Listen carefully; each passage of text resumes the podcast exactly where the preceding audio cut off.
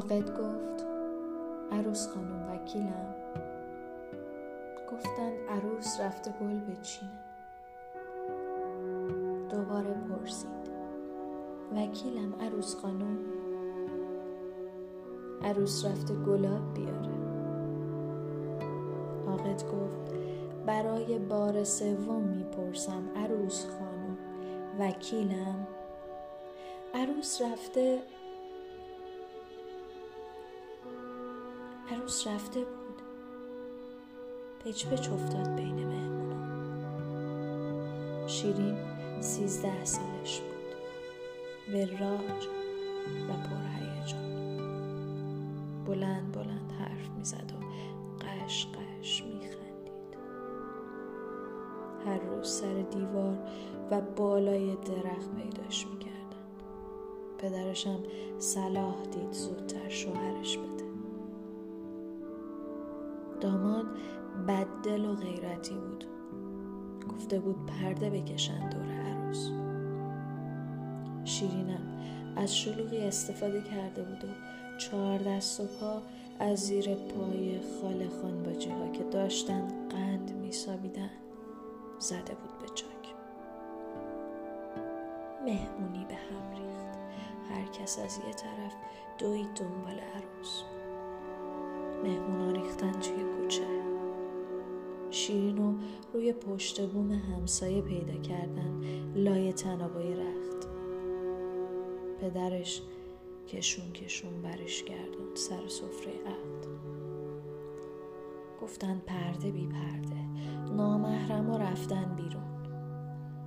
کمال مچ شیرین رو صف نگه داشت. عاقد گفت از تغفر الله برای بار دهم می‌پرسم. وکیلم. پدر چشقوره رفت و مادر پهلوی شیرین یه نیشگون ریز گرفت. عروس با صدای بلند بله رو گفت و لگت زد زیر آینه. زنها کل کشیدن و مردها به هم تبریک گفتن. کمال زیر لب قرید که آدمت می‌کنم جوجه و بعد خیره شد به تصویر خودش. تو آینه شکسته. فردای عروسی شیرین و سر درخت توت پیدا کردند. کمال داد درخت های حیات رو بریدند. سر دیوارا هم بطری شکسته گذاشتن به درها قفل زدن اسم عروسم عوض کردن. کمال گفت چه معنی داره که اسم زن آدم شیرینی و شکلات باشه؟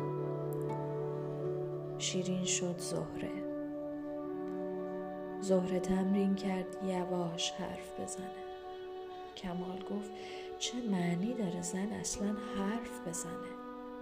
فقط در صورت لزوم اون هم طوری که دهن تکون نخوره. طوری هم راه برو که دستات عقب و جلو نره. به اطرافت هم نگاه نکن. فقط خیره به پایین یا روبرو.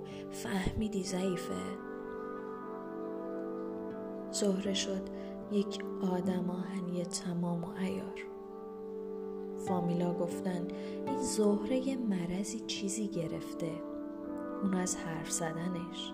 اون از راه رفتنش. کمال نگران شد. زهره رو بردن دکتر. دکتر گفت یک اختلال نادر روانیه. همه گفتن از روز عروسی معلوم بود یه مرگش میشه.